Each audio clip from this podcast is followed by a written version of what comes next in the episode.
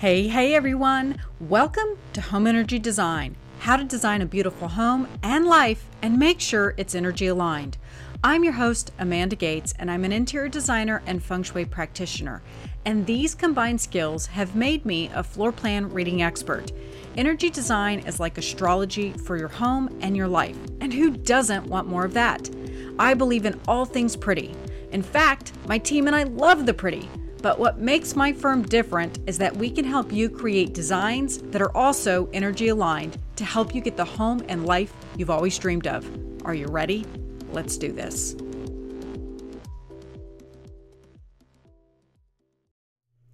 Hey, hey everyone. Welcome to our 100th episode. Woo! Pretty cool, right? I'm really excited that Home Energy Design has now had 100 episodes. And so today's guest is a special guest that I have lined up for this particular show. And hey, in case you're wondering, I'm your host, Amanda Gates. Today, I've got back on the show Ruby Warrington. And the reason that I wanted to have her on today, specifically for the 100th episode, is because it's all about celebration, about what we are willing to do, to tolerate, to sign up for uh, and how to be our best selves every day, how we can be better leaders and examples and influencers. She recently announced that she was tired of running an operation that never turned off and was just scratching the surface of what she really had to offer. So she was lost in a sea of busy, and then she realized, oh my God, I've been running the Numinous for seven years. So she realized that this was not the way that she wanted to do this. This was not business as usual. This was time for change. What I love about the idea of change is that all of the opportunities, the possibilities, the things that it will allow to come into our life. In the fall, I tend to get big ideas. I embrace change and probably even more so than I do in the spring. And Ruby has really inspired me to make a lot of changes in my own company and just reevaluate the way that we do business as usual. And as I surrender to the possibility of all the things that I could be doing, I instead look to what I want to be doing. You know, like, I don't know, what makes me really happy? like, what is it that I really want to do? And I think we all need to take a step back and ask ourselves, how often do we do that? How often do we really take a step back and say, but what is it that I want? Right? All right, before we dive into today's show and more about what we're going to be talking about, I've got two things for housekeeping. Don't forget, I have a workshop coming up at Half Moon Yoga here uh, in Nashville. It's actually in Franklin, Tennessee. That's going to be happening on November 3rd. I believe it's at 3 p.m. It's going to be daylight savings time. So it's going to be really interesting how many people show up on time. But that class is all about how to remove negativity from your spaces. And I love teaching this class in the fall because we tend to have a lot of guests coming and going because of the holidays. And we tend to have a lot of parties and festivities. And guess what? it leaves all kinds of gross residue in your spaces. So that's why it's a perfect class for the holidays. I also uh, wanted to announce I've got, and I'm putting together, it's not completed yet, but I'm putting together a wonderful bundle package. Not sure what to call it. It's kind of a class, but it's really not. Um, it'll definitely include a video, but I'm putting together a program that's called New Year, New Energy. My team and I were discussing in our staff meeting this morning all the things that I do to celebrate the new year and all the ceremonies that I perform on my own home. And I've never shared them before. So I'm putting together uh, basically this package, and it will, the link will be up on the website, the homepage where you can go to purchase this. The documents in the video will be made available about the middle of November, maybe the end of November.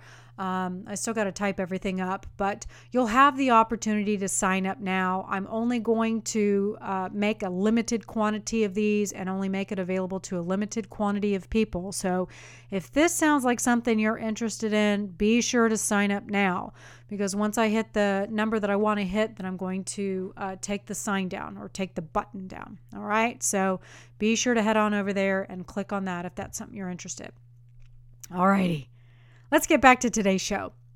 What I really love about today's show is its possibility to put a fire under your own ass to make a difference while not sacrificing your soul. As women, and I'm sure men do this too, but I see this a lot more with women, we tend to give until the point of exhaustion for all kinds of reasons fear of failure, looking like we don't have it all together, looking inadequate, incompetent, unable to make the ship go forward. You know, we're supposed to like make all this shit happen basically. And it's supposed to be beautiful and perfect and like nothing is going wrong. And from the outside, that might be what it looks like. But on the inside, it, you know, could be an absolute disaster. I get this from my grandma. My grandma always told me that a woman's beauty goes only as deep as her disposition stays sweet. I grew up with that mantra. So I always felt like I had to give, give, give, and always be kind, and always be giving back, and always be compassionate. And I still have a philosophy of this to this day. My brand mantra is all about teaching kindness, giving back, and compassion. But I also think there needs to be boundaries. I think as women, we tend to overlook those boundaries and we just give and give and give. And this can be hard when you find yourself in the need to please, right? God forbid we let someone down. And in the business world, what this can lead to is burnout, frustration, and resentment. And guess what that is? Those are all below the cross emotions. You know, and if you're depositing that in your house, guess what? You have completely lost all chances to having a honey haven. You got to keep that home vibrant. You got to keep that chi vibrant. And if you're really in burnout mode, and you're feeling feelings of resentment, let me tell you, that is not good energy to be in. That is not a place where you're cultivating any kind of good chi. And this matters whether you're in corporate or if you work for yourself. It can be easy to fall trap to doing, giving, and being more. So today, Ruby and I ask the question What does running a sustainable business look like? What about if it involves spiritual matter? Can it coexist with happiness and fulfillment? What happens if social media isn't so social and in reality is the core of our problems? Ruby and I will discuss this and a whole lot more. Are you ready? Let's do this. Hey, hey, everyone. Welcome to the show. I am so freaking stoked to have Ruby Warrington back on the show. Welcome, Ruby. Hi, Amanda. How you doing? Oh, I'm so excited to have you on the show today because we are about to blow up the paradigm of uh, the things that we have been saying yes to. But um, you know, you're an uh, amazing kick-ass author. I think you've now written two books. Is that correct? Well, I actually had a third book out this summer. Although it's not really a book, I had something out called the Numinous Astro Deck. So it's a kind of like a tarot deck, but it's astrology focused. So it's a tool for learning astrology, and it comes with a twenty thousand word book. So I'm like, that's actually another book. So that means I've done three books in the past two years. which has been wow. quite hard. Yeah. Um, and that kind of like, you know, we'll, I'm sure we'll get into that when we start diving into today's subject matter. Yeah. So, okay. So she's an author of three books, an astrologer. And I think many of us know us because you're this badass entrepreneur that started the Numinous. And just in case uh, I had you on, I think two years ago, in case uh, somebody who's coming on that's new today, just give us a little bit of a recap of you know your empire that you've built and why you started the numinous in the first place. So the numinous is an online platform that covers every aspect of modern spirituality um, and i really created it. I created it in 2012 and i wanted to update everything kind of new age for life in what i call the now age right? I sort of feel like so many of the subjects that we're now well even seven years on, are so much more popular, whether it be astrology or tarot or feng shui or um, shamanism or many of these kind of topics, particularly as they pertain to emotional well being, um, were at the time back then, like seven, eight years ago, kind of really uncool and slightly fringe and kind of woo woo. Um, and as much as I knew many, many people who were really fascinated by these subjects, a lot of people didn't want to come come out of the closet with it, you know, and weren't going to like proudly say, "Yeah, I love astrology," because you'd get a lot of side eye and a lot of kind of um, yeah funny looks. And i just thought no these tools are extremely useful. Actually these this is ancient wisdom that is so pertinent to our lives now particularly more so than ever actually as our lives become more kind of entwined with technology and ruled by technology. We need we need practices and tools that can connect us back to our humanness and that's how i see all these numinous subjects you know so that was that is what the numinous has been i suppose and as you know it's currently in a bit of a I'm on, I'm on a hiatus from posting or creating anything under that platform whilst I kind of re- readdress, I suppose, what I want it to stand for going forward. Um, the past seven, eight years have been a really big time of change, particularly in the way that we're. In, in terms of content, right? My background is journalism, and the, my, the profession of journalism that I had a 15, 20 year career in no longer exists in a way It sort of evaporated in the onslaught of this kind of free digital press that we now have access to, which is so great in so many ways. But it also means that there's just this avalanche of content out there. Um, and going forward, I want to be a lot more discerning, not only about what I consume, but also about what I put out into the world. And taking a break from the numinous is part of that. And I think that's key discerning what mm-hmm. you consume, which mm-hmm. is what we're going to be talking about today. And I'm curious, you know, you started, I agree. Oh my God. And we talked about this in the original show that, you know, um, being in the woo world was definitely not only side eye, but I mean, you were quote unquote, you know, all kinds of derogatory terms. Yeah. You were a dirty hippie and, mm-hmm. you know, mm-hmm. you were a weirdo and, you know, what was wrong you with deluded you. or stupid or naive or, yeah. Yeah. And it's so interesting how, you know, and you and I are both the same age, but how trendy it has mm-hmm. become mm-hmm. to be totally. Totally. And I feel like that was in a way my mission with the numinous was to make it cool so that knowing that if it was kind of seen as cool or trendy, people w- would have a much easier access point into discovering these tools and hopefully being able to use them in their lives in a way that's very empowering. And i see that happening. And then i also see a lot of um, yeah just kind of very surface content of that kind being put out there which is kind of the antithesis of what i my deeper mission with the numinous was. Yeah and i think that's where you have to be really careful is that it's one of the reasons why i started this podcast 10 years ago. I really wanted to put um, information out there that was legit, that had deeper meaning to it, that was really educational and helped people raise their consciousness and, and gave them an understanding of all of the amazing tools that were out there that were legit, that mm have actually been around for centuries, that for whatever reason have been shoved down and, uh, you know, kind of uh, deemed derogatory things. mm And I think what's interesting is is that now because it has become so trendy, it, has become quite surfacey. You know, there's mm. uh, a lot of hype, and it's like if you've got a good branding manager and a good marketing team, it's like you know you can know absolutely nothing about the subject matter, and you know you could be seen as the expert, and mm-hmm. a kitschy version of it that's cool and fun and enjoyable. And I see that a lot in the feng shui world. Like right. there are a lot of people out there that do not do the work that you know don't know what they're doing but they have the money and the, the resources to really gloss it over and make it shiny and sparkly and exciting. So people go to that and gravitate towards that. And there's no real meat to it. There's no real substance to it. And I'm curious when you started the Numinous seven years ago, you had this amazing goal. You know, you really um, wanted to make it cool. You had this great direction.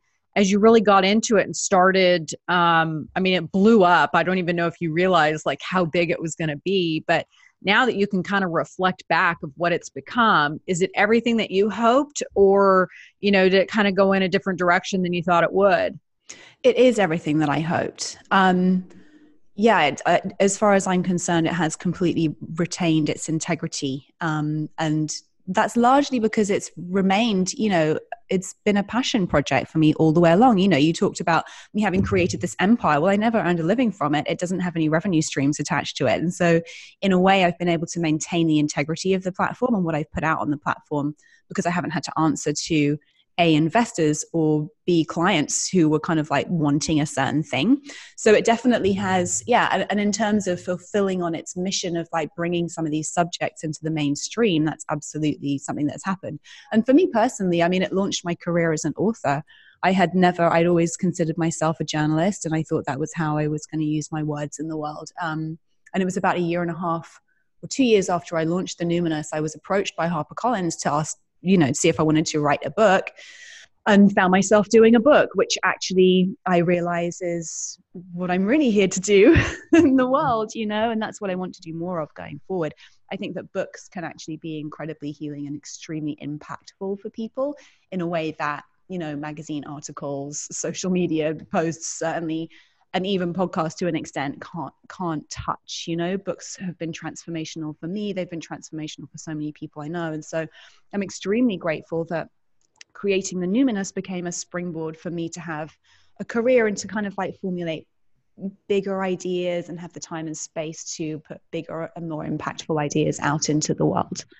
Um, but towards the end and you know I don't think we've mentioned it yet, but I, yeah, well, I said I'm on a hiatus, but one of the reasons you reached out to have me on the podcast is because I sent a newsletter out that was just like, I'm taking a break, and these are all of the reasons why. And I think, you know, I said I had three, I've had three books out in the past two years, and I reached a point of just absolute burnout.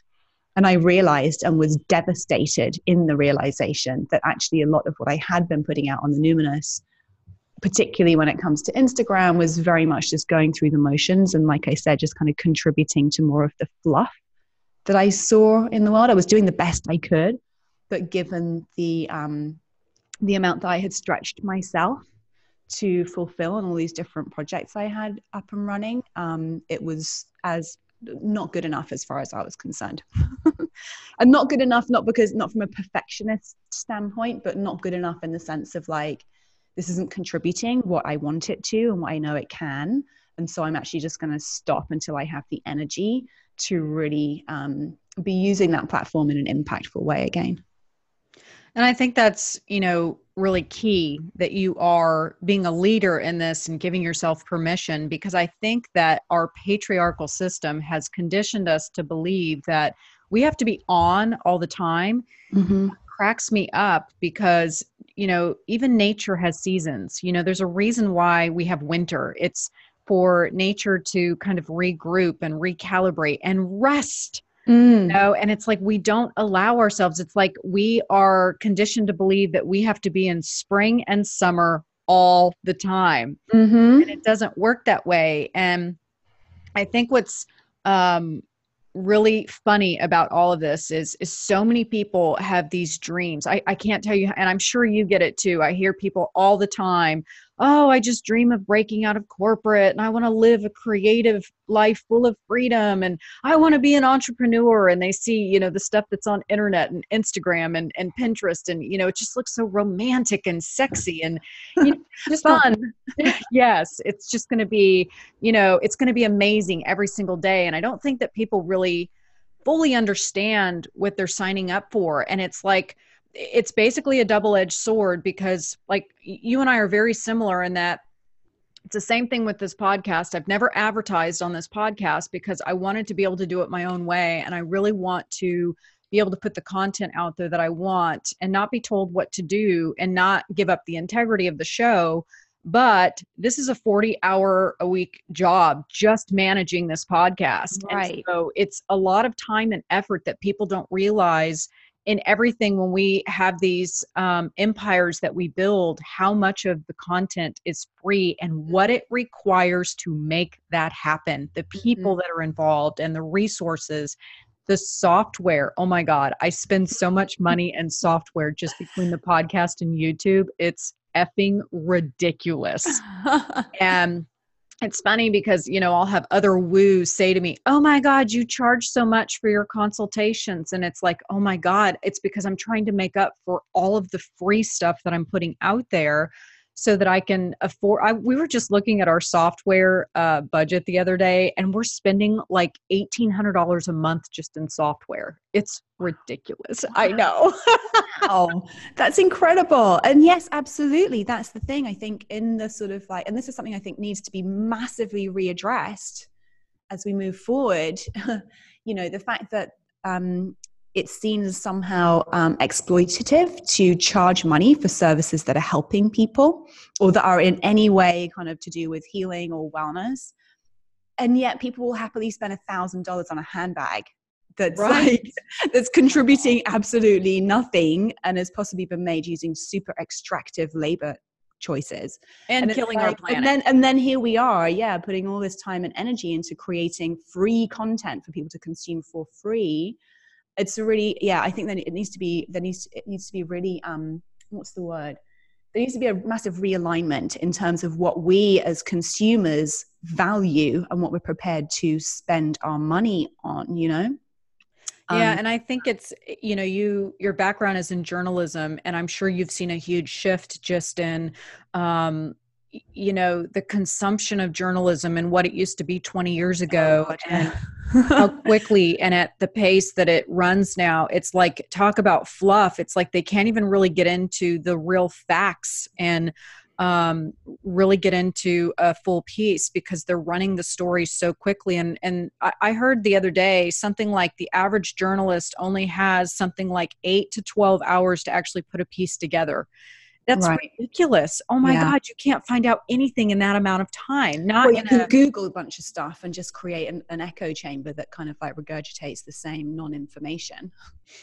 Uh, to put it bluntly. but no, I mean, like in the, the good old days of journalism, you know, Vanity Fair would pay one of their writers thousands of dollars to create you know a really in-depth piece of reporting and i watched as well like when i when i first launched the numinous i was doing freelance journalism to support myself and it was fine. And i just watched as over the past seven years that um, that income stream has just steadily been decimated where i'd be asked to write the same number of words for half the fee quarter of the fee and then nothing at all in you know to promote something i was working on or to promote something else. And it's just like hmm it's the career that I had in journalism no longer exists. You know, I did an article for The Guardian on um, Teen Vogue, and I remember interviewing the head of content or the, the kind of editorial director, and his team produced between 50 and 70 stories a day. Wow. And I just thought, that just even the thought of it gave me an anxiety attack you know? I once heard the term digital sweatshops and it's it it's that. Like the people who are working for those publications are just getting completely burnt out you know? Um, and as, as seen as so disposable as well the skill and the talent of reporting of journalism i think. Of course there are still outlets that will pay for great journalism and that produce great journalism um, but that pool is getting smaller and smaller. So it's not really a, making money as a journalist if you're a writer is not really a valid career option anymore well and i think you're right i think we have to really um, as consumers we have to kind of shift our own paradigm and mm. you know, step back so that we can understand that bigger picture because like i had a i put up this fantastic youtube video uh, about a year ago where I gave away nine very valuable tips in feng shui how to um, introduce the idea of real love in your life. And it i mean i spent hours putting this video together. Mm-hmm. and what i did is i had actually put together an audio. And so what you did is you watched the video and i gave away a couple of the tips. And then i said to you know really get into this and, and learn more click on the link below so that you can listen to the 45 minute audio. And I actually had a guy complain saying, This is so lame, it's not even real, and you're this is false advertising because you're not giving away all the tips. And I'm like, All you have to do is click on the link. And it's like, wow. That's, you know, it's the laziness. It's the, well, you need to do all the work and you need to give it all to me for free well the entitlement as well yeah yeah it's that entitlement that i'm entitled to this free information and like you said it's like especially if you're a healer it's like you're expected because you have a gift mm. mm. that you should be um, giving that gift away for free and i don't know where that bullshit came from Well, it's an? I think a lot about how caretaking, you, you know, you referenced the patriarchy, but caretaking, which is traditionally a kind of maternal slash feminine role, is completely devalued. If you even think about, you know, the fact that carers who have probably some of the hardest jobs, really, in terms of their time, the emotional labor, um, people who are caring for sick and disabled individuals in society is like some of the lowest paid jobs you know and i think it's that's one example of how little caretaking healing um, and those sorts of industries are valued whereas absolutely we absolutely couldn't survive without the caretakers in our society you know? Whereas the people who are re- rewarded the high the most financially are the people who make the most money you know? Which is so like funny in the, financial, in the financial industries who are literally making money by making money. It doesn't even exist. It's like it, it, it, has absolutely zero benefit to the wider society. And yet these are the people who are reaping the biggest financial rewards. So again i think this is this is a paradigm that is full has has fallen to its knees. And i hope is on its kind of like last legs in a way. I think so much of what we're seeing politically environmentally is just kind of testament to the fact that we have had enough and yeah, it'll be very interesting to see how things play out in the coming years. Well, and I think a lot of people, women especially, I think we're just tired of all of it. And we're tired of being on mm-hmm. this, you know, free train and um, the giving, giving, giving without anything in return. And I agree. Yeah. I look back at both my ex-husband and and uh, the long-term relationship that I was in, you know, fine individuals, but what they were giving to society and what they were doing for a living, they were both making uh, multiple six figures mm. in their careers, mm. and they mm. were not contributing in any mm. form or fashion. And mm. you know, I find it interesting that um, you know what we do for a living really helps transform people's lives and and really gives them the tools necessary to you know make major shifts in their yeah. lives and you know I've had points in my career where I've had to justify like why I charge what I do. And, you know, it's like I get tired of doing that. It gets really exhausting. And I, I think you're right. I think that we have to shift the paradigm and, and make people realize that it's the spiritual tools that are really what's going to make a difference. And it, you know it's going to be um, those healing tools that are are going to shift mass consciousness into a better way of doing things and a better way of operating. Well, just a more humane way and a more um, sustainable. sustainable way. Exactly. But we thought we think about sustainability in terms of the environment. I and i luck i thankfully but only that only, we're only beginning to, but we are hearing more about people use the term sustainability as it relates to humans as well, like and our energy levels and our reserves and our communities. And I think that we need to think about what what it takes to create sustainable communities and lives for ourselves as individuals. Yeah, and I think too, I wanted to talk a little bit, which we've kind of um, hit on, but just the dark side of being an entrepreneur where the majority of our business is online. I mean, my business is almost 100% virtual, and I know the Numinous was virtual. But when you're trying to live, you know, this spiritually fulfilling life, you know, in your opinion, how do we balance the demand and and you know, it's like eh, you know, you talked about this in your newsletter when you you know said enough is enough. We need to simplify, and this is ridiculous. I'm going on a hiatus, and I was like, hell yeah! but you know, how do we how do we spiritually and emotionally fulfill ourselves in a way that really fills up our tank while simultaneously giving back to the world in a big way um you know so that we get the balance like how do you think that from this point on it's why i'm having you on the show today so that mm. we can mm. give people permission to start doing this mm. because i think there are a lot of people out there that have you know virtual businesses and i should mention too you know there are a lot of women out there that have virtual businesses and they have another support system so they may not be mm-hmm. looking at what they are or are not getting because i was one of those women you know i, I had a, a, second income for a very long time and so i wasn't really paying attention to oh my god there's like a there's not enough here mm. so how do we get that balance back what are some steps that you know if people are listening today what are some things that we can start doing that are positive that aren't like you know reprimanding people it's not their fault it's just kind of no. where we landed because the, totally. the, way that we've been conditioned how do we start shifting well just to share a bit about my experience another thing that kind of like was behind this hiatus um, my husband has always had a really, really well paid corporate job. And as much as I always paid like half the rent and my share of the bills and things, knowing that he had a, a, a, solid regular income gave me a kind of emotional cushion, I suppose, that allowed me likewise to not necessarily address the fact that 80% of the work I was doing and the energy I was expending was I was not being remunerate, remunerated for. Um, but he decided to quit his job. Like he totally burnt out in that in that career and just quit his job with no safety net in April. And it was a incredibly joyous time for us. He's so he was so ready to move on, and it's been so thrilling to kind of like watch him step into a life that actually means something to him. But at the same time, I've said to him, I was like, when you the day you quit your job, your soul said to my soul, Ruby, it's time to step it up and stop giving it away for free.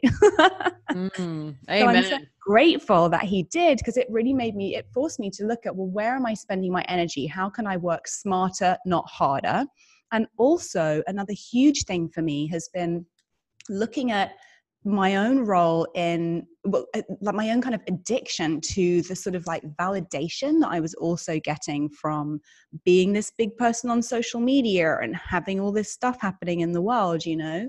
My second book um, was called so is called Sober Curious. It came out at the beginning of this year, um, and in it, I talk all about how embarking on this spiritual path had really shone a light on how I was using alcohol um, in pretty unhealthy and abusive ways, even though my drinking would absolutely be considered quote unquote normal drinking in our society. Um, and so I've completely reevaluated my relationship to alcohol. Um, and as a result of that, I've been looking at everything else in my life that I've been using kind of addictively or abusing rather as a way to get kind of external things that I think are gonna that I think are gonna fill me up. And social media was absolutely one of those things. Success itself was absolutely one of those things. And so I've done a lot of examining this year of how many of my actions and how much of my work and how much of what I'm putting out into the world was actually for me to get some kind of validation, some kind of recognition, something outside of myself. So I've been doing a lot of work around like just feeling enough, just letting myself know that I am enough, my life is enough, my work is enough. Doing less, meaning having less people, giving people less things to recognize in me or less things to celebrate about me is actually fine and extremely relaxing and very validating in and of itself, if that makes sense. So I think that really thinking about the intention behind everything we do, if, really imagining like, I also had an incident in um, January this year. It was a, it was about ten days after my after Sober Curious came out, when I got locked out of my Google G Suite, and I have about ten different emails in there that were you know people like assistants, my Numinous emails, my personal Ruby Warrington email, and I couldn't access any of them for about ten days because um, Google's security protocols are extremely regimented. And the guy who had been managing my Google G Suite had basically just gone completely AWOL and shut down his company. And it took me a long time to find him. And at first, I completely freaked out. But um, about halfway through this period, this kind of sense of calm settled on me. And I, I really was able to, because I was complete, I was unable to interact with anything that I was working on. I was really able to to sit in that place and be like, what do I actually want to be doing?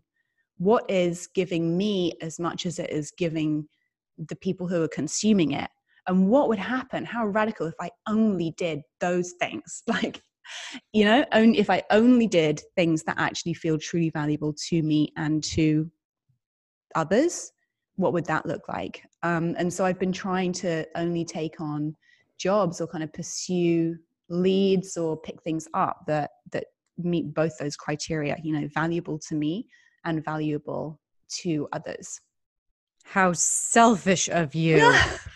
right? But I mean, seriously, I think that um I really think that the shift really started to occur when social media started to gain momentum. I mean, mm. can we all agree that it is just like this brazen, bold faced liar putting out like, you know, relentless, unrealistic goals on everybody? Mm-hmm. Um, you know, we should be prettier, we should be thinner, we should be more successful, we should be making more, you know, money, we should mm-hmm. have the perfect family. I mean, I, I hate those Instagrams where like they're at the beach and they're always smiling and everything's mm-hmm. perfect and the meals are amazing and they're organic and yeah you know and it, totally. it's like I mean, it's like it's like it's it's it's media and advertising on crack, basically. I mean, that's what the you know Mad Men style of advertising has always been. That like present this image of perfection, and here's the products, and here's the services, and here's the whatever to have, so that you can achieve or attain that because what you have is not good enough, and it's just that on crack.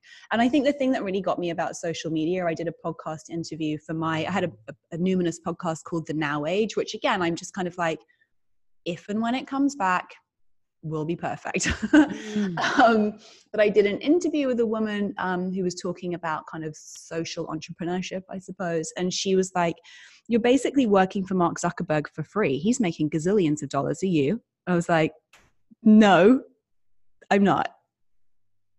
Yeah. So I quit. I quit. I said quit. I um, took you know implemented my instagram hiatus the week that i reached 100000 followers which was not planned at all but it felt like a very sweet irony you know and a really good um it felt to me like it was a real uh what's the word? It just was a, a really perfect time to kind of take a step back because the implicit in that was like 100000 followers and what does that do for me? You know? Yeah well it's that vanity metric that we are told that we need to strive for and we need more and more and more. And i think my biggest epiphany was i read cal newport's deep work uh, about two or three years ago and he talked about the metrics of social media and how they hire um, attention engineers is what they're uh-huh. actually called and uh, they hire these same people um, these are the same people that have been working for the casinos since the 70s right interesting they've now found this new niche for them to put them into social media and that's why you see on facebook things like likes and love and same thing on instagram where and now you see the new thing on um, facebook where you're being you're given badges like top fan and you know new mm-hmm. member and you're mm-hmm. getting fun little badges and so what it does is it it it's like it's releasing dopamine in your brain because you mm-hmm. feel socially accepted and so you want to stay in there and so mm-hmm. before you know it you've you know you get that little screen time thing on your phone where you've spent 21 hours on your phone this week and you're like oh my god totally totally so for me you know i have very so i have still been posting although i then I was planning to keep posting on my Ruby Warrington account. I'm getting, I'm feeling there's a lot of value there because this sober curious conversation is very much alive, and a lot of people are interacting with me about that on the Ruby Warrington platform. And so I've been using that still. It did feel, um, it felt juicy and it felt good, and um, so I can, I decided to keep doing that. But then I went on a I went on a big kind of extended visit with my family, various family members in Europe in July. And again, like through through, into, through eclipse season, July through August, like I felt like it was just a no man's land anything can happen, energetic no man's land. But about halfway through the trip, two weeks into the trip, I just was like, I really can't be, I just can't look at social media. I need to be present with these people, right? I need to be present with my family. I need to be present with my friends. I'm just going to post again when I feel like it and it took two and a half weeks before I actually felt like it, and where it, where I, where there was no trace of me posting because I felt like I should, or there was any kind of feeling of lack around. If I don't post, I'm going to be irrelevant, or people are going to forget about me, or I'll drop off the algorithm. Like all of those things, which I'm sure all of us feel. Um, I had I, I made myself wait until there was not a trace of that before I posted something. Um, and that felt really good. And I've been trying to trying to um, stick with that. I'll post when I feel like it. And if it takes three weeks, then that's how long it takes. However, that said, I don't want to be so disingenuous to, to say, actually, you know, I didn't get anything out of having 100,000 Instagram followers. Well, it helped me get book deals. It helps me publicize my retreats. It does. And so I'm thinking about like, I'm just creating for myself very strong boundaries around using social media. And I, am not on Facebook. Weirdly, I've never um, developed any kind of attachment or addiction to Facebook. I would entirely forget that it's there for months and months at a time.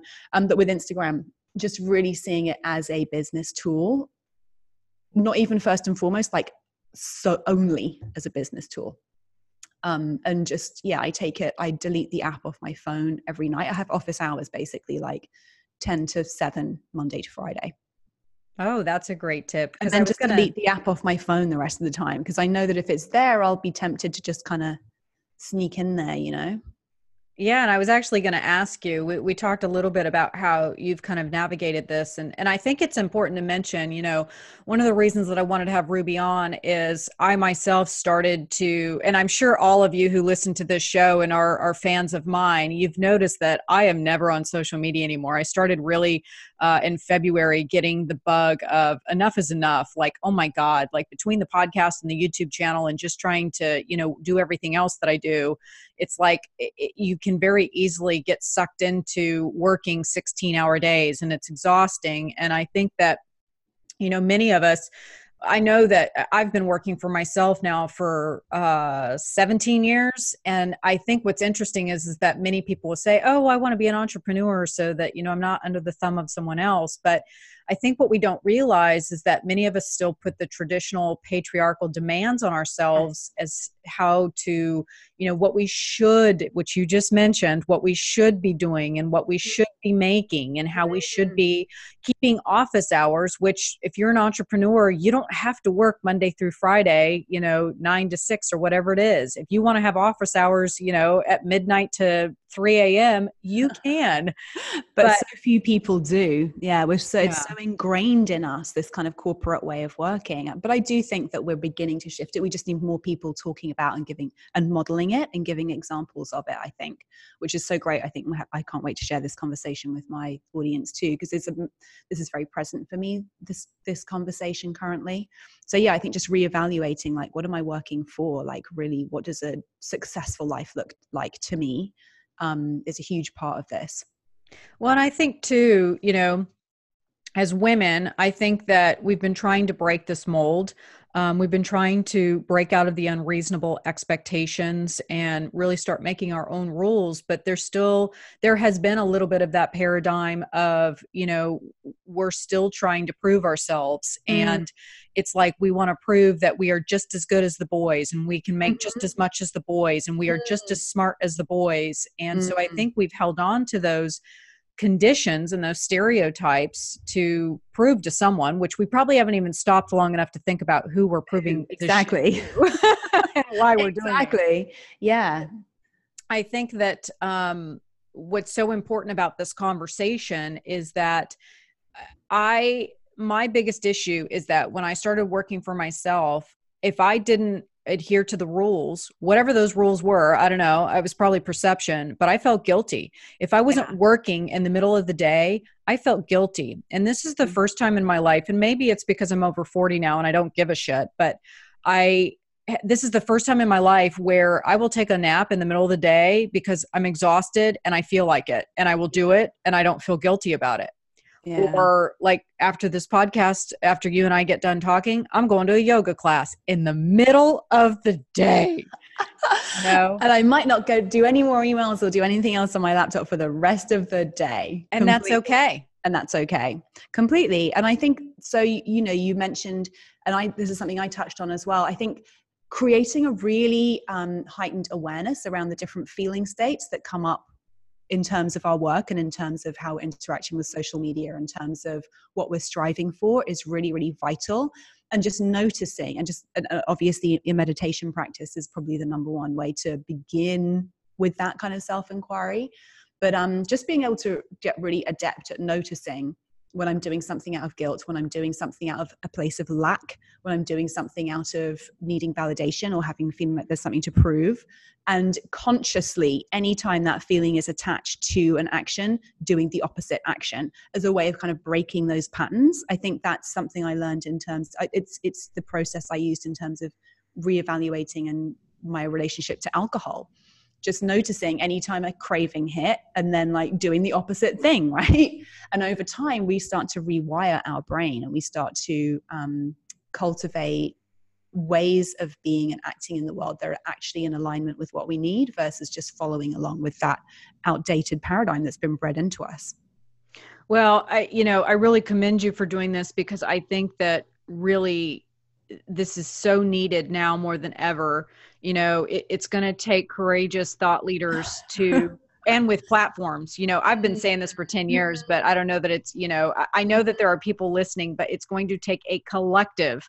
It's yeah. going to take you talking about it me talking about it. Uh, we were talking about tisha before the show. There's there's all of these people who are influencers and leaders that are starting to step up and that's what's going to create a shift. That's what's going to make people go huh how interesting yeah. ruby's talking about it amanda's talking about it you know different yeah. people are talking about it and that's what's going to make them take notice and I think what's so great, you could probably talk about the astrology around this, but there's definitely mm-hmm. some shit going on in the stars. there's some. Absolutely. Yes. So in May this year, Uranus, which is the planet of revolution and radicalization, moved from Aries into Taurus. It moves in seven year cycles, so it will be in the sign of Taurus for the next seven years. And Taurus rules the material world and how we relate to the material world, what we find of value, how we are valued, how we earn income all of these things are up for complete like never seen before blue sky thinking like revolution in the next seven year period so that's going to impact all of us in different ways as individuals based on where uranus and where taurus show up in our individual birth charts but as a collective we're being invited into a time where we actually get to reimagine these things in ways that we haven't done for well yeah let's see 84 in our lifetimes actually because if, it, if it's a seven year cycle you know it was only it was in taurus 84 years ago. Wow. Yes. And then how do all the eclipses? I mean, I know eclipses are extremely powerful and release a lot of energy and, and we've had a lot of them this year. well, we have eclipse, we have eclipse season. They, they happen every um, six months apart. So every January and then every July, we'll have two kind of like rounds of eclipses. And they've currently this year, I think, so eclipses kind of speed up transitions and they speed up transformational processes by eclipsing things in suddenly and eclipsing things out suddenly. And the eclipses we experienced this summer were in the Cancer Capricorn axis. So, Cancer ruling the feminine principle in a way, in some ways, and Capricorn, the sort of patriarchal. It's matriarchy, patriarchy, basically, mother, father, um, home life, pu- like public life. And so we've had eclipses in those areas and also thinking about security and stability and what it actually means to create a sense of inner stability versus what it means to be seeking outside of ourselves and achieving X, Y, and Z to have material, have security. So these these are definitely very present themes that will have come up for people coming out of the eclipse season of July, August this summer, 2019. And what about isn't Saturn about to go direct and like it that goes direct what how does that affect us because I know that Saturn is all about uh restriction and kind of slowing us down, correct? Mhm. Yeah, well Saturn some people call it like the personal trainer planet like wherever whatever part of our chart Saturn is transiting through we'll be getting some what might feel at the time like difficult life lessons but which are ultimately in service of us developing stronger spiritual emotional muscle so that we can um, thrive and actually yeah move forward even stronger. And so collectively capricorn's currently um, sorry saturn is currently moving through capricorn which again is a sign of the patriarchy. It's the sign of success achievement business career. So we are getting potentially some collectively some some life lessons in that area which is about a two and a half year cycle um, and but again individually for us like it's in my second house which is my house of earned income. So yeah i'm getting i'm being i'm being put through some tough lessons in that area you know? Um, but ultimately stepping up to them embracing them means i'm yeah i'm growing and i can feel myself getting stronger and more powerful in that area which is fantastic. Um, but yeah the retrogrades happen kind of every year like the those kind of slightly outer planets, or Saturn's called an interpersonal planet, meaning it links, it's between the personal planets, which are like Mars, Venus, um, the moon, the sun and moon. Um, to the outer planets, Uranus, um, Neptune, and Pluto. So the inter- interpersonal planets kind of connect higher consciousness to our kind of like everyday consciousness. And they go retrograde every year for about um, six months or so. So it just means that there's, when a planet is retrograde, and this goes for Mercury retrograde too, it really just means that there's more of an internal influence of that planet's energies rather than what we're seeing out in the world. So while Saturn's in retrograde, it could mean we're doing more kind of inner self inquiry or kind of learning some internal inner facing lessons rather than being presented with stuff to deal with out in the world. So for me exactly it's been looking at inside like where does my lack mentality come from? Where does my need for validation come from? Why did i feel like because i think you know giving all this stuff away for free it comes from like well that means people will like me. It means people how can people say no to my stuff when it's free you know? There's some stuff around that. Like if i start charging for it it means less people are going to quote unquote like me.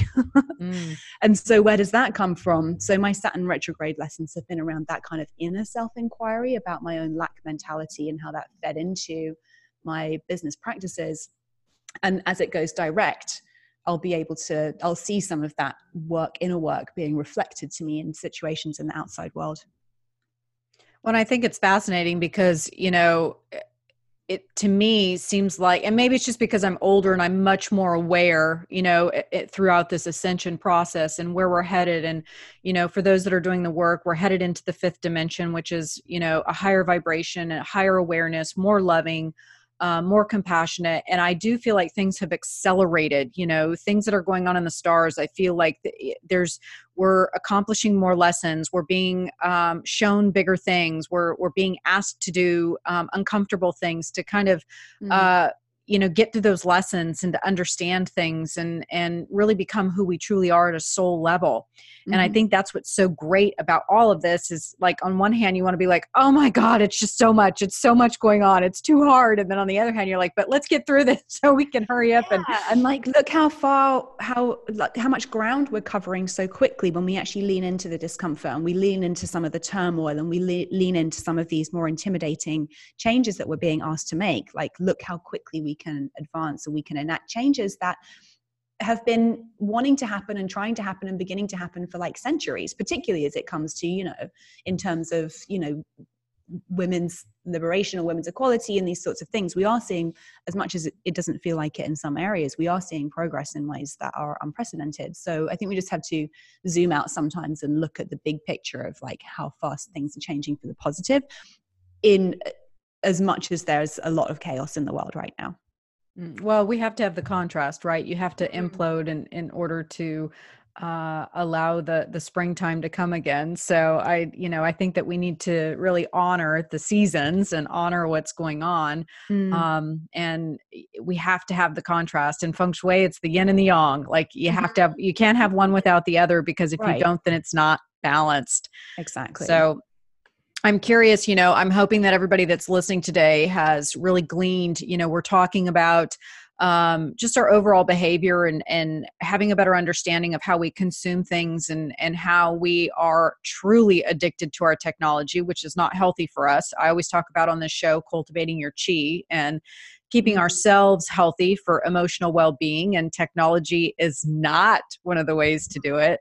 So, you know, Ruby, moving forward, I know you're still kind of in your hiatus and in La La Land, which yay for you. I think everybody should be doing this. But, you know, what what's kind of in your uh, prediction sector as far as what does the next six months to, you know, a year look for you? What are you hoping for? Well, this is the thing. I mean, I'm not in La La Land. I'm actually much more in my real life, you know, and I've been doing tons of work behind the scenes. I'm writing a new book proposal. I've started working with lots of people to help them write their book proposals and to write their books and actually using my gifts and using my talents in a really real, tangible way with individuals rather than kind of just putting it all out there for free for, in a very kind of like watered down capacity so i've been yeah i've been really enjoying kind of getting into what a business a behind the scenes business looks like you know um, and that's feeling really good.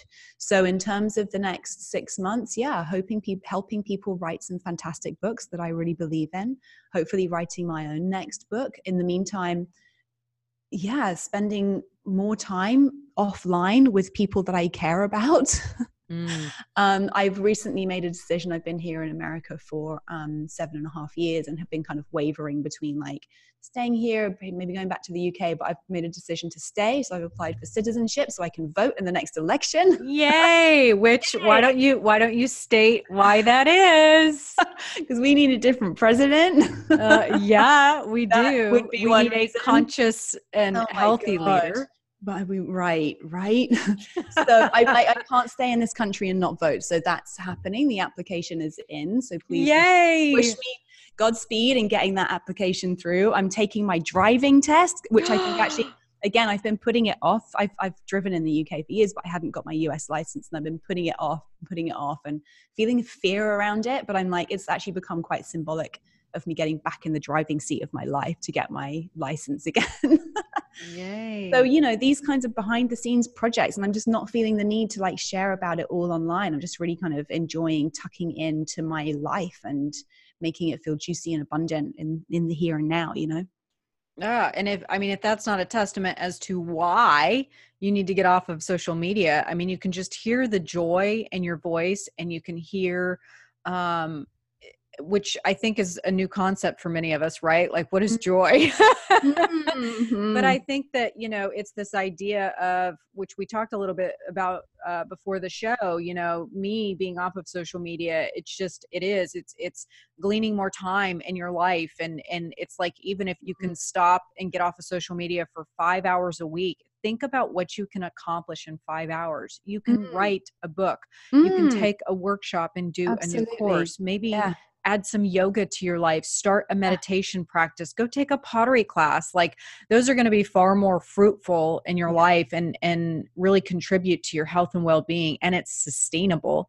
Yeah. and i think too i think one of the major factors that people don't really consider with social media is there's no human contact and mm. we need that we've we've really lost that lack of community and connection to one another and looking someone in the eyes and really understanding and feeling their emotional needs mm-hmm. you lose that when you're on social media mm. and that's why i loved you were talking a minute ago about you know ways to break out of these patterns of being conscious you know mm. just be present in mm-hmm. in what you're doing and mm understanding that there's going to be patterns that you have to break because yes most of you are addicted to your technology and it's going to be hard but that's okay just mm-hmm. simply being aware of that and and starting you know maybe this week you do 30 minutes less just try mm-hmm. and or maybe you take one day off or maybe you just take it off your phone for the weekend and see how it feels and there may be some discomfort that comes up and you may get bored and fidgety but know that boredom and fidget, fidgetiness restlessness are actually symptoms of withdrawal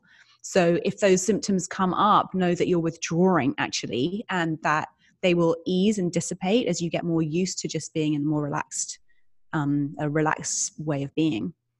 Yeah, and I also loved um, your recommendation of just understanding and actually feeling your emotions. Mm-hmm. I think that as women, again, if we go back to that idea of we're we're trying to keep up with the boys, improve ourselves with the boys, and that we're good enough, and you know, we we we try to overcome that guilt of all the things that we should, could, would have done.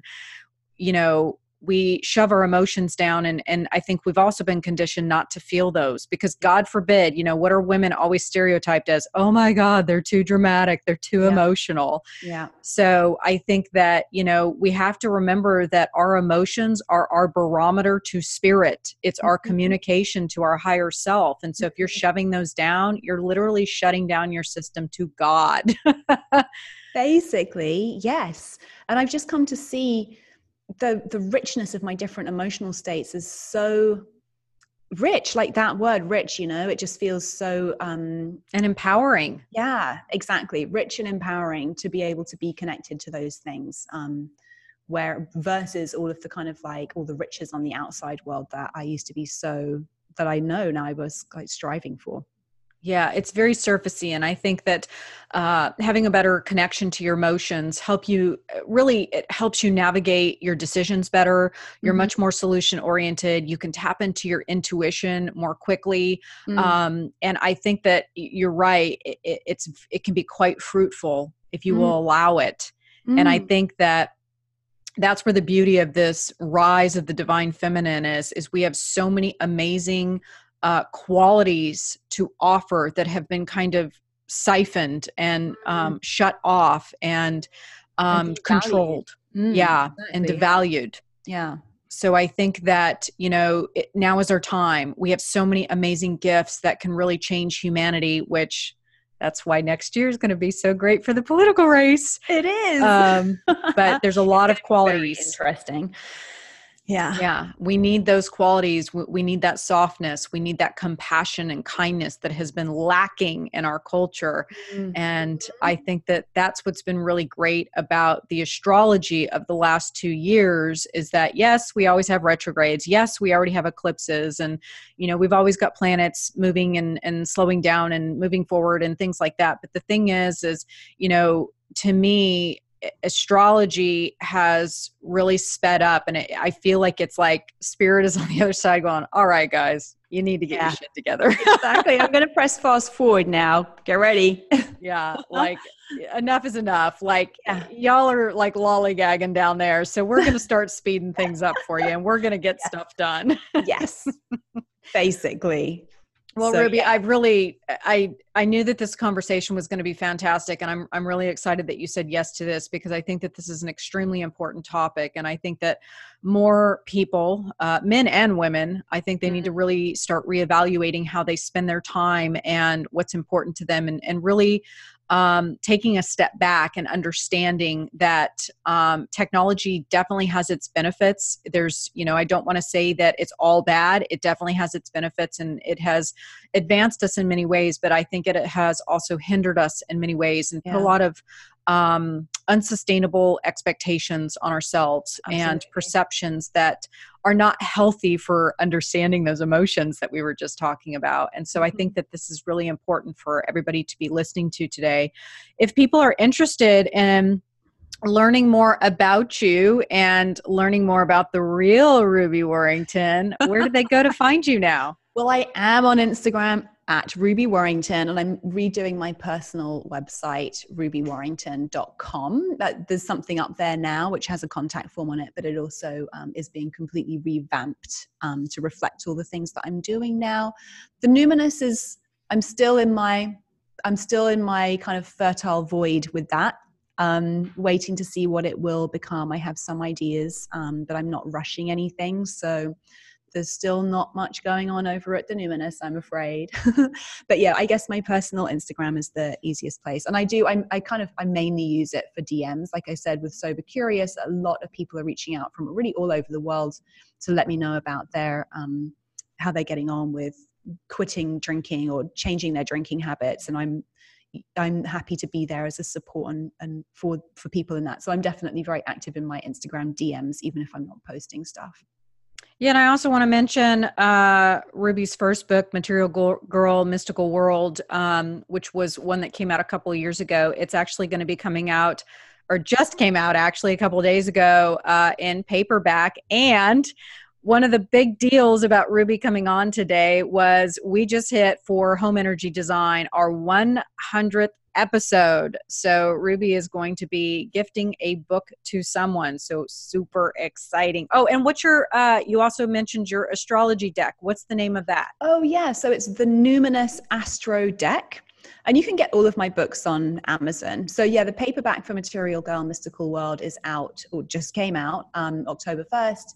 And I was so thrilled my publisher allowed me to write a new conclusion and to revamp some of the interior as well. So it's kind of a refreshed, updated edition for anybody who's read it. Um, there is some new content in there. And for anyone who's new to it, it just reflects some of what we've been talking about and just kind of, um, yeah, where we've, where we've, where we've come over the past seven years, actually. Mm, I love it. Well, thank you so much for saying yes to this. Thank you again for reaching out. As soon as you your email came in, I was like, yes, this is the conversation we need to have. So thanks for inviting me on. Wasn't that such a great conversation? Ah, I just love her. And I'm so glad that as a leader in the spiritual world and all the waves that she's making, that she's utilizing her platform in a positive way to start shifting and making a difference. And I hope that each and every one of you that have listen to this show today, you're inspired in some way to create change in your own life, you know, to really take a step back and look at the bigger picture. Where can you trim the fat? What are some things that you can eliminate that are really not serving you? They may be serving your audience or the people around you, your friends, your family, you know, that kind of thing. But is it really serving you? This is not a selfish question. And I think that's the biggest problem is we often look at it as, "Oh, well, that's so selfish and I can't look at it that way and I can't be that way." When in actuality, it's more about self-preservation. It's really about preserving your own energy and caring for yourself so that you can give back in bigger ways where it matters. All right, everyone. Thank you for joining me on this show today. My name is Amanda Gates. And uh, if you'd like more information, you can always head on over to our website. Like, if you'd like more information about a floor plan reading or real estate services or anything like that, you can find us at interiorvibes.com. Uh, I've also got a link on there for real estate services, uh, specifically to that service, I should say. And uh, don't forget, Ruby's going to be doing a special promotion of she's going to be giving away a signed copy of her book. It's already been out, but this is an updated version. So make sure you head on over to iTunes and leave us a review. Tell us what you love about the show or this show in particular to be put in a drawing to win the book. She'll be mailing that directly to you. Don't forget, uh, too, I mentioned this at the top of the show. I've got the negativity class that I'll be teaching at Half Moon Yoga on November 3rd. And we're also going to be putting together a New Year, New Energy. It's going to be a package of ceremonies that you can do to call in new energy for the new year. All right, everyone, trust the vibe because the energy never lies.